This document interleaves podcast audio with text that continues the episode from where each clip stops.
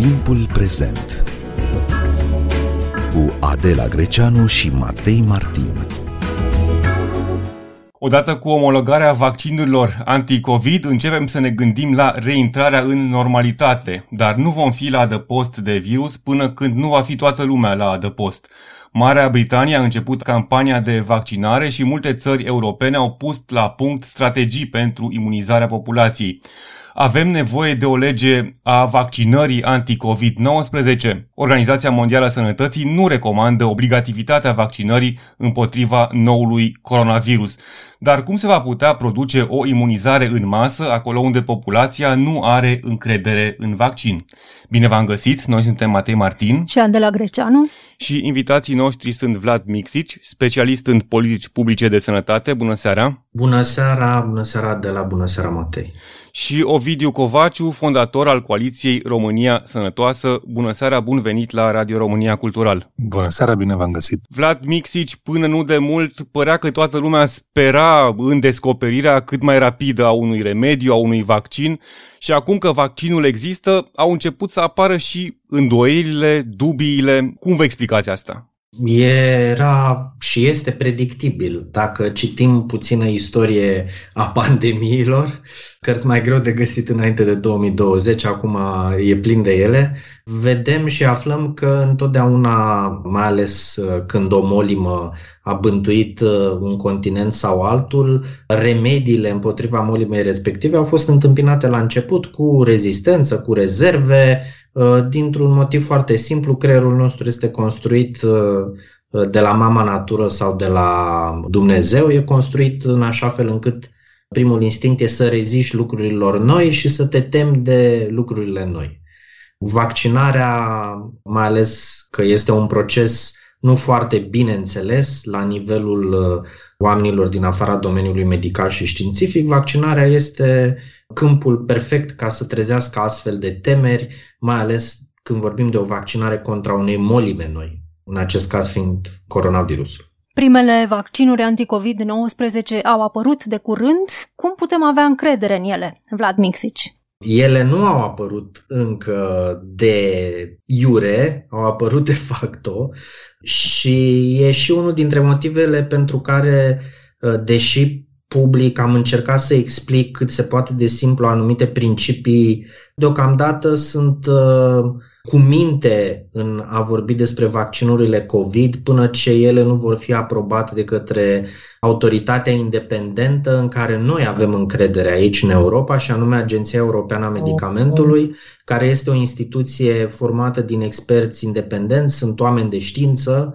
marea lor majoritate, oameni de știință care nu sunt uh, prinși de niciun fel de conflict de interese, uh, ei nu sunt plătiți de industria farmaceutică, declarațiile lor de altfel sunt și publice, nu depind nici de un guvern sau un politician anume într-un anumit moment, deci uh, sunt destul de bine izolați în acea bulă acum aflată la Amsterdam, tocmai pentru a putea da decizii independente și obiective. Ce ne spun ei? Ei ne spun exact acest lucru. Putem avea încredere în vaccinul anticoronavirus, da sau nu? Pentru că până acum ce am văzut public au fost uh, mesajele companiilor producătoare uh, și mesajele oamenilor de știință sau experților sau din potrivă diletanților ca să folosesc un cuvânt frumos, că totuși diletant e un cuvânt frumos, care au comentat despre aceste vaccinuri.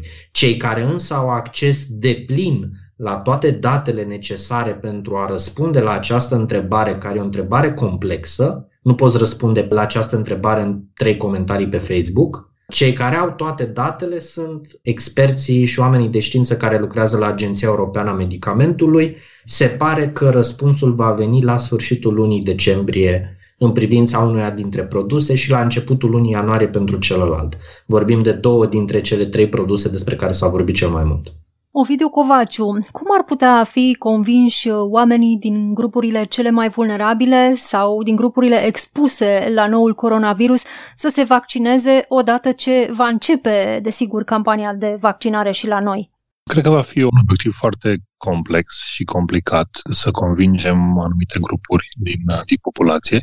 Dintre cei uh, vulnerabili va fi, ca de obicei, uh, treaba medicului, medicilor care vor lua poziții publice, care vor putea explica fiecăruia dacă este recomandat sau nu, sau să mai aștepte sau să se vaccineze tocmai pentru a se proteja. Cu siguranță e o complicații la cei care au acces dificil la medicină și la informație medicală. Și aici cred că e campania pe care a deschis-o guvernul până acum urmează să includă și vaccinare cu campanii mobile. Va fi foarte, foarte importantă comunicarea și cum este ea gestionată și controlată. Din păcate, nu există un istoric foarte fericit al statului român comunicând despre vaccinare în ultimii 15 ani, să zicem, și uh, va fi complicat. Dar uh, cred că se poate, se poate întâmpla. Nimeni nu a trecut prin uh, o pandemie până acum, dintre cei care sunt în viață și cred că în cele din urmă oamenii vor înțelege că e nevoie de, de vaccin. Sunt și medici uh, sceptici cu privire la vaccinurile anticovid-19. Dacă ei au rezerve, cum putem noi, ceilalți, să fim convinși că nu vor exista reacții adverse grave? Ovidiu Covaciu. Aici uh, aș spune că răspunsul este transparența extremă. Respectiv, de la guvern, de la companie de comunicare, există o transparență foarte detaliată a fiecărei persoane vaccinate, câte persoane au fost vaccinate, câte vaccinuri au fost administrate, câte au fost primite. Este această parte de prioritizare care trebuie să fie corect implementată, să nu sară nimeni în rândul doar pentru că este politician sau are cunoștințe printre medici sau așa. Și apoi trebuie să fie transparență la fel de bună și când vine vorba de efectele adverse, ele trebuie colectate într-un mod centralizat și apoi făcute publice, bine, cu categorisiri și fără date personale, desigur, dar cu categorisiri după gravitate și după numărul lor pe site-ul dedicat sau în orice metodă care este, este public disponibilă. Și, desigur, dacă sunt, să zicem, presupuse efecte adverse de investigat și acele în investigație trebuie menționate. Avem în investigație un caz în care cineva a pățit ceva, poate să fie de la vaccin, poate să nu fie, dar investigăm și atunci se poate construi așa o credere mai mare în vaccinurile noi. Timpul prezent cu Adela Greceanu și Matei Martin. Vlad Mixici, cum ar trebui comunicat pe tema vaccinării anti-COVID-19? Foarte simplu. Când zic foarte simplu, mă refer la într-un limbaj foarte simplu. Nu este chiar așa de dificil de găsit în România medici sau oameni de știință sau geneticieni care să aibă acest dar și acest har, că e și un har, de a explica lucruri complexe simplu. Nu aceasta este provocarea. Ei există, unii dintre ei chiar au apărut în spațiu public. Problema și provocarea este expunerea lor. Apariția lor în spațiu public este mai degrabă meteorică, excepțională, pentru că astfel de oameni nu sunt atât de fertili pentru audiențele media, nu mă refer la toate media, mă refer în special la anumite televiziuni, nu sunt atât de fertili precum uh, bombasticii conspiraționiști uh, care explică lucruri complicate prin uh, teorii extrem de simple care apelează la frică. Provocarea este oferirea unui spațiu de emisie și nu doar de emisie și online, suficient acestor oameni care pot să explice cum funcționează vaccinurile, care sunt lucrurile în care să avem încredere, care sunt lucrurile la care trebuie să fim atenți și așa mai departe. Acest spațiu și această expunere nu le este oferită suficient. Aceasta este provocarea principală. Provocarea principală nu este să-i găsești. există chiar și în România. Vorbesc limba română. Unii dintre ei sunt foarte buni. Provocarea nu este una doar a acestor medii, nu vreau să le zic jurnalistice, că nu sunt jurnalistice, să nu insultăm jurnalismul, acestor medii senzaționaliste, în special de pe televiziuni, de pe unele televiziuni, din păcate destul de multe. Aceasta e provocarea, să le ofere acest spațiu pentru a se exprima. E o provocare și la adresa autorităților. Pentru că oricât de simpatic va fi domnul Raed Arafat sau domnul Vela, sau orice alt domn care e într-o poziție importantă prin ministere, el nu poate să comunice la fel de eficient despre vaccinare și despre vaccinuri, precum poate un medic care are acest har de a vorbi și de a explica lucruri uh, complexe într-un fel simplu. Uh, nu îl are. Generalii nu sunt cei mai empatici comunicatori, tocmai de aceea toți și luau uh, oameni care să vorbească în locul lor. E cumva firesc. Sigur că da, cel mai bine ar fi ca medicii să vorbească și să fie pe deasupra și uh, convingători, dar dacă nu sunt convingători, e nevoie de o lege a vaccinării? Se vorbește deja de multă vreme de o lege a vaccinării obligatorii. Avem nevoie de ea și partea a doua întrebării, avem nevoie ca și vaccinul uh, anticovid să fie obligatoriu, Vlad Mixici? Avem nevoie de o lege a vaccinării, clar. Săracii de noi avem nevoie de ea de ani de zile și nu se întâmplă. Legea vaccinării, de fapt, este cea mai amânată lege alături de legile securității naționale, acelea care legiferează funcționarea serviciilor secrete. Cea mai amânată lege de către Parlamentul României. Asta ca să vedeți ce frică le e politicienilor să se atingă de acest subiect. Din păcate, politicienilor din toate partidele, că vorbim de PSD, PNL, USR, ca să vorbim doar de primele trei, care au câștigat recent alegerile, toate au printre ei membri care au temeri în a se atinge de această lege. Legea vaccinării pe ansamblu, așadar, este necesară mai mult decât necesară, din multe motive, cât privește vaccinarea obligatorie cu un vaccin pentru COVID, sunt de aceeași părere ca și Organizația Mondială a Sănătății. Nu cred că este indicată introducerea obligativității vaccinării contra COVID-19 în acest moment sau oricum nu în orizontul de timp apropiat. Ovidiu Covaciu? Aici, legat de vaccinarea obligatorie anti-COVID, nu cred că poate fi construită o discuție puternică, adică un argument puternic pentru obligativitate, în special pentru că vorbim de adulți și uh, au cu totul alt tratament juridic decât, uh, decât copii, unde poți să introduci obligativități sau anumite încurajări ale părinților pentru a vaccina. La adulți nu se pune problema, însă cred că la fel de bine se pot construi niște beneficii pentru cei care se vaccinează sau cred că vor apărea din ce în ce mai des în cadrul UE sau în afara, în afara ei dezavantaje pentru cei care nu o fac, indiferent de politica statului român, Uh, deja Cipru a anunțat că cei care se vaccinează sunt bineveniți în uh, vară. Anumite linii aeriene au spus că dacă vrei să zbori cu noi, ai nevoie și de un vaccin la bord, mă rog, făcut înainte.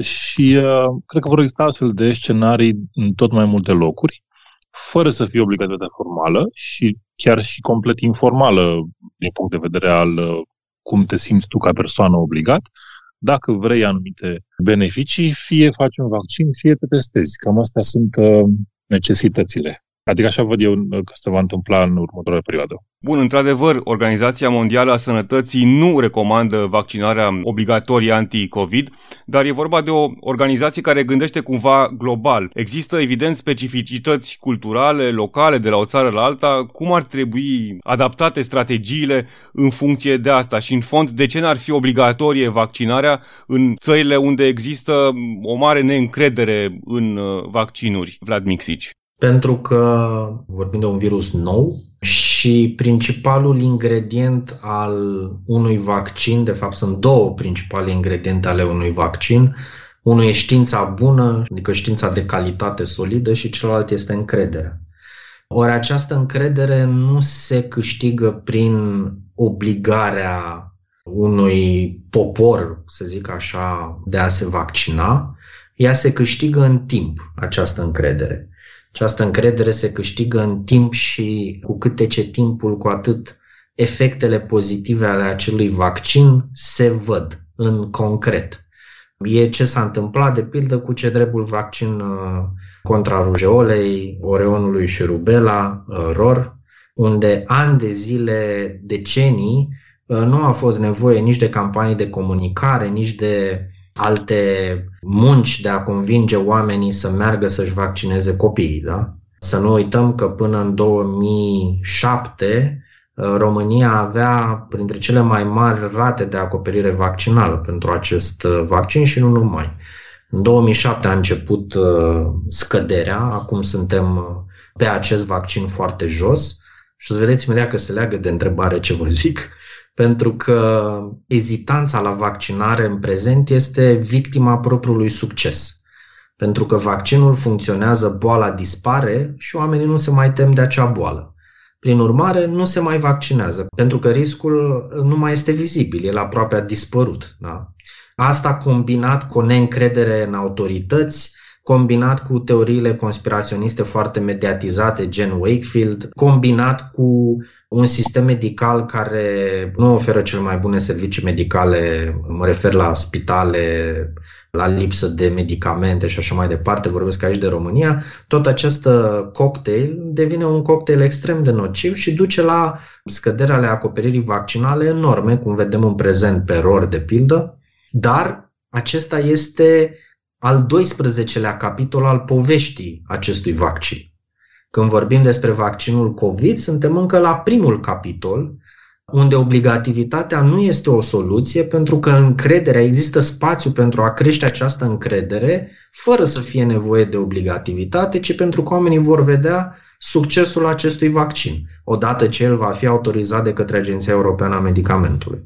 Prin urmare, într-o astfel de situație, introducerea obligativității vaccinării cu vaccinul anticovid-19 acum ar face mai mult rău decât bine. Pentru că ar fi exact ca și cum încerci să scoți copilul din burtă de la mamă la 8 luni de zile. Evident că copilul nu va muri, va supraviețui, Uh, dar cu siguranță nu-i faci mai mult bine decât rău. Și atunci ar funcționa un uh, sistem precum cel sugerat de Ovidiu Covaciu mai devreme, un sistem de uh, recompense și sancțiuni implicite pentru cei care se vaccinează sau cei care nu se vaccinează? Dar rămâne de văzut dacă acest sistem poate fi aplicat și cum poate fi el aplicat. Situația e mai complexă. Riscul acestei boli este și foarte stratificat în funcție de profilul personal de vârsta pe care o ai, de afecțiunile pe care le ai și așa mai departe. Să nu uităm totuși că vorbim pe de altă parte de o boală transmisibilă și trebuie să vedem uh, vaccinurile care vor fi autorizate, ce tip de imunitate oferă.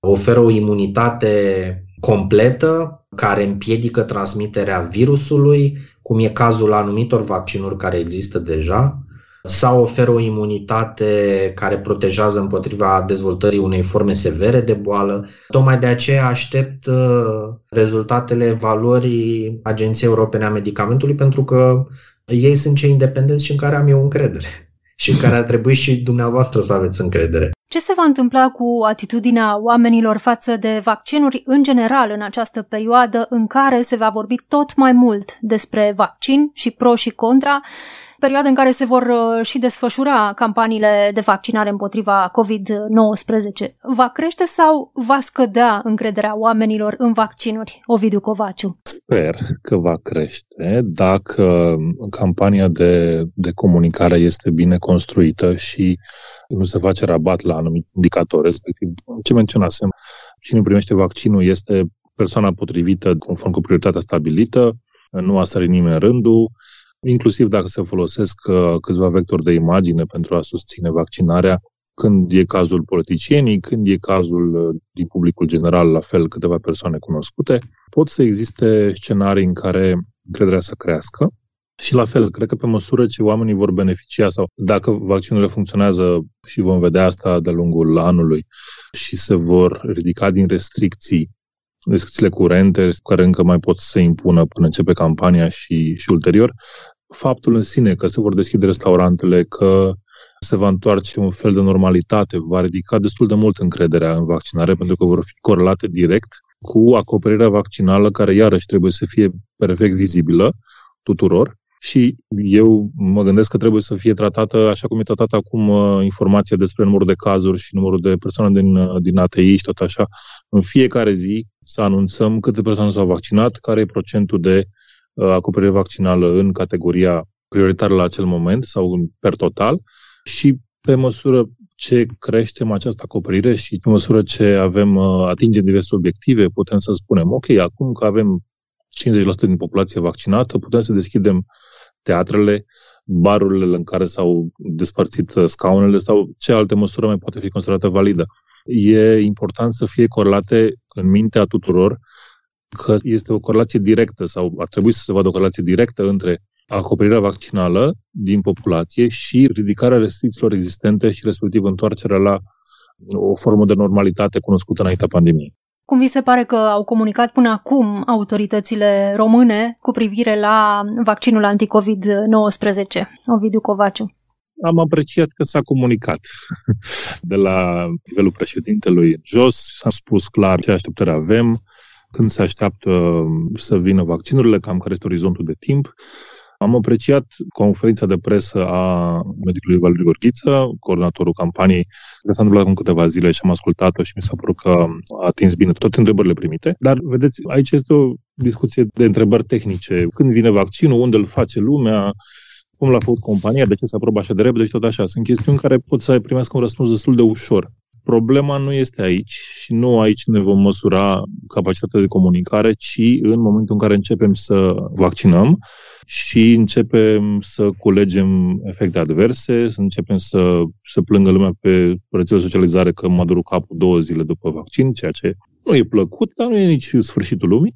Și uh, în acel moment când începe lumea să vorbească liber despre, despre vaccin și trebuie discutate multe aspecte ale lor, trebuie acoperite multe posibile conspirații care vor apărea la acel moment, atunci este hârtia de turnesol a comunicării pe subiect și în momentul în care își vor da toți cei implicați uh, măsura capacității. O întrebare personală, dar pe care nu pot să o evit. O să vă vaccinați când o să aveți acces la vaccin anticovid-19, Ovidiu Covaciu? Da, absolut. După ce este aprobat și după ce vine rândul, n-am nicio ezitare în acest sens. Vlad Mixici? Da, bineînțeles, abia aștept, mai ales că prin meserie sunt expus în zona spitalelor, am contact cu profesioniștii, sigur, cu cât mai repede, cu atât mai bine. Ovidiu Covaciu, Vlad Mixici, vă mulțumim pentru interviu. Noi suntem Adela Greceanu și Matei Martin. Ne găsiți și pe platformele de podcast. Abonați-vă la Timpul Prezent pe Castbox, Apple Podcasts și Spotify. Cu bine, pe curând!